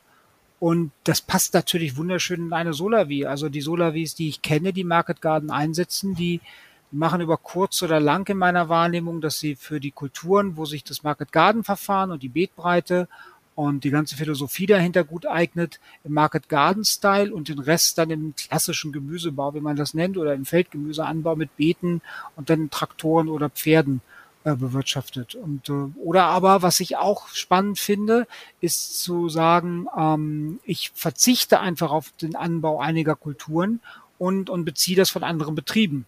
Auch das ist ja etwas, was in einer Solavi sehr gut besprochen werden kann mit den Ernteteilenden und dann auch umgesetzt werden kann. Also die, die Uridee, wir müssen jetzt alles hier aus diesem Hof produzieren, die muss man ja gar nicht haben, sondern man kann das ja wirklich flexibel gestalten.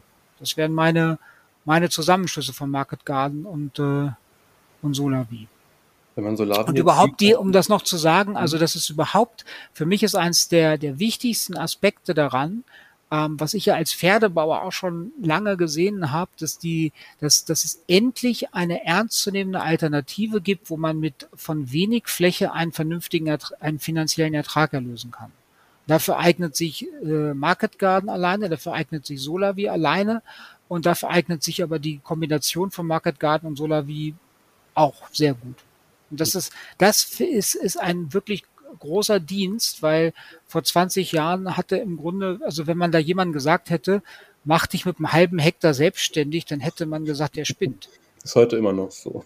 Ah ja, okay. Ne, aber es ist ja, es ist ja mit, mittlerweile, also es ist ja nachrechenbar und es ist, ähm, es sind ja auch wirklich neue, neue Dinge, die da entstanden sind, wobei, also ich muss immer wieder an so an alte Dinge denken. Das Handbuch des gesamten Gemüsebaus von Becker Dilling ist ja so in Deutschland der Klassiker gewesen.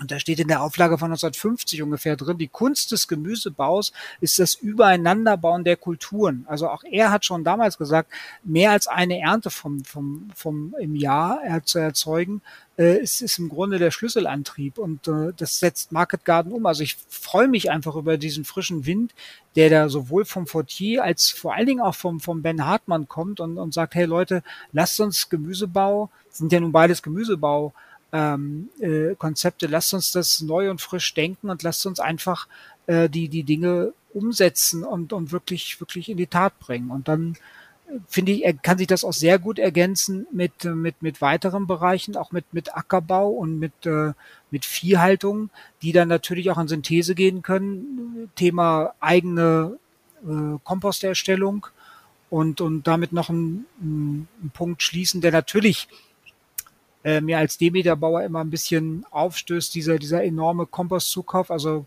ich denke, dass viele eigentlich die Sehnsucht haben, also ich habe sie auf jeden Fall, dass man diesen Kompost selber produziert und äh, diese Mengen von Düngemittel und dann entsprechend einsetzt. Und da ist ja der Tierhaltung oder ein Ackerbau äh, wäre da sehr hilfreich. Also ich finde die Kommunikationsmöglichkeiten von Solavi als Gesamtbetrieb, als Vollversorgung und Market Garden ziemlich gut und freue mich einfach, dass wir eine neue Variante haben, auf Kleinstflächen äh, Einkommensalternativen zu bieten. Das ganze Market Garden Ding ist ja noch so neu dann doch in Deutschland in der Form, auch unter der Begrifflichkeit und so. Und ähm, ich oder auch Urs, wir sprechen da ja auch häufig drüber. Also wir haben auch die, die Hoffnung oder im Grunde fast die Erwartung, dass in den nächsten Jahren es da noch viel, viel mehr verschiedene Modelle geben wird und ja. viel mehr Kombinationen.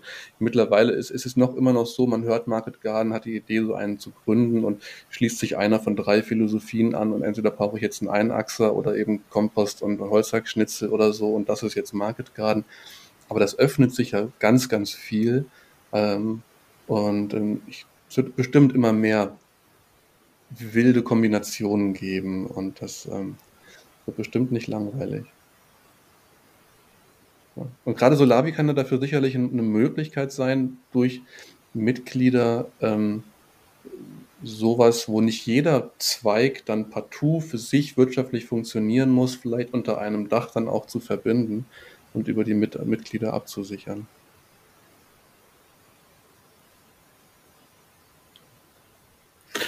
Klaus, hast du noch ähm, irgendwas, was du unseren Zuhörenden mitgeben willst, was du heute noch sagen möchtest, loswerden?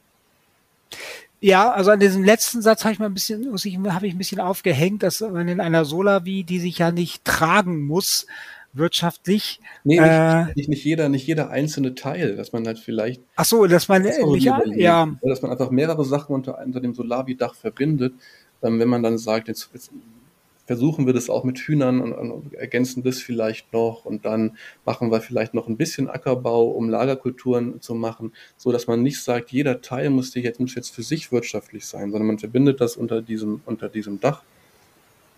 Und in der Kombination ist es dann wirtschaftlich. Ja, aber das kann man auch außerhalb einer Solavi machen. Also es gibt viele Betriebe, wo zwei, drei Betriebszweige sehr profitabel sind und zwei, drei sind es gar nicht. Und trotzdem werden sie nicht aufgegeben, weil sie dem Idealismus des Bauern entsprechen oder weil sie für den Betriebsorganismus total wichtig sind. Aber das, das stimmt natürlich immer. Ich stelle mir nur vor, dass es vielleicht im Rahmen von einer Solavi, dass man mutiger ist, vielleicht auch äh, neue Dinge auszuprobieren. Hm, das, das, nee, das weiß ich gar nicht. Okay. Also, ich, so, den Mut, dem ich jeden, jedem wünsche, der in der Landwirtschaft tätig wird, weil man den da gut gebrauchen kann, äh, dem würde ich dann eher wirklich den, dem, diesen Gemeinschaftswillen gegenüberstellen. Also ich mag das nochmal nach vorne stellen, dass die, die, die gemeinsame Gestaltung des Anbaus, die ist ein Merkmal einer Solavi, die, die ein wirkliches Kernelement ist. Mhm. Und meistens, die meisten Ernteteilerinnen sagen, ach, ich habe gar keine Ahnung, soll das mal der Bauer machen. Aber wenn man, also jede, jede Mitgliederbefragung, ähm, haben wir genug Tomaten? Äh, möchtest du andere Produkte? Wie stehst du, dass wir Hühner anschaffen? Was hältst du von Tiertötung? Und all diese Fragen, wenn man das mit den Menschen direkt bespricht, das ist, das ist für mich einer der, der wichtigsten Aspekte. Und dann kann man auch natürlich besprechen, sag mal, wollen wir einen, wollen wir unseren Gemüsebau auf Market Garden umstellen? Also nicht der Mut des Einzelnen, der sagt, wir machen das jetzt, sondern wenn, wenn eine, eine gemeinschaftliche Kraft dahinter steht, die sagt, ja, das ist, äh, das wollen wir. Das wollen wir, genau, nicht, das will ich. Das ist eigentlich, glaube ich, das mag ich noch sagen, dass das wichtig ist. Ich bin dir so dankbar für das Gespräch jetzt, weil ich finde, ähm, ich, also wenn ich mich jetzt, wenn ich mir vorstelle, ich bin Hörer, der vielleicht ein wenig Hintergrundwissen hatte und ich habe auch gar nicht so viel gehabt. Auf jeden Fall, ich, ich, ich kann nur sagen, ich fand es so inspirierend und, und motivierend. Also, dass man hat du hast so viel, da kam so viel Energie von dir. Und bei mir ist einfach nur hängen geblieben, wenn du das machen willst und, und äh, dann, dann mach das doch einfach. Dann such dir zwei, drei Leute und mach das doch einfach. und ähm, das finde ich war vor allen Dingen so die Kernenergie, die jetzt die ganze Zeit mitgeschwungen hat, ähm, mit historischen Exkursen und so weiter und so fort. Aber das ist die, die Energie kam immer wieder durch und das finde ich ganz großartig. Und sowas braucht's. Ja. Wow, danke. Vielen Dank dafür. Ja, und ich bedanke mich bei allen Zuhörenden hier, dass ihr wieder dabei wart beim marketgarden.de Podcast. Mir hat auch sehr viel Spaß gemacht und ja, Klaus, ich schätze deine Energie und das, was du für die Bewegung tust und vor allem dieses was für mich klar wieder rauskam, ist dieses, es geht ums Mindset. Es ist das, wie, wie denke ich, welche Haltung und aus der heraus gehen wir dann in den Experimentierraum und, und machen, es zum Reallabor und, und machen neue Formen des, des Miteinanders und der Lebensmittelproduktion. Und das wünsche ich euch allen da draußen auch, ob als Solavi oder im Market Garden oder wie auch immer eure Form sein wird. Ähm, helft mit, dass wir die Lebensmittel, ähm, den Lebensmittelanbau transformieren. Äh, wir freuen uns, wenn ihr beim nächsten Mal wieder mit dabei seid, wenn ihr äh, das Netzwerk Solidarische Landwirtschaft unterstützen wird, wollt, werdet doch Mitglied, auch als Privatperson möglich. Äh, wenn euch Solavi interessiert, dann informiert euch gern auch dort. Und wir hören uns beim nächsten Mal wieder von meiner Seite aus. Tschüss, wo ist mein Name? Tschüss, bis bald. Tschüss.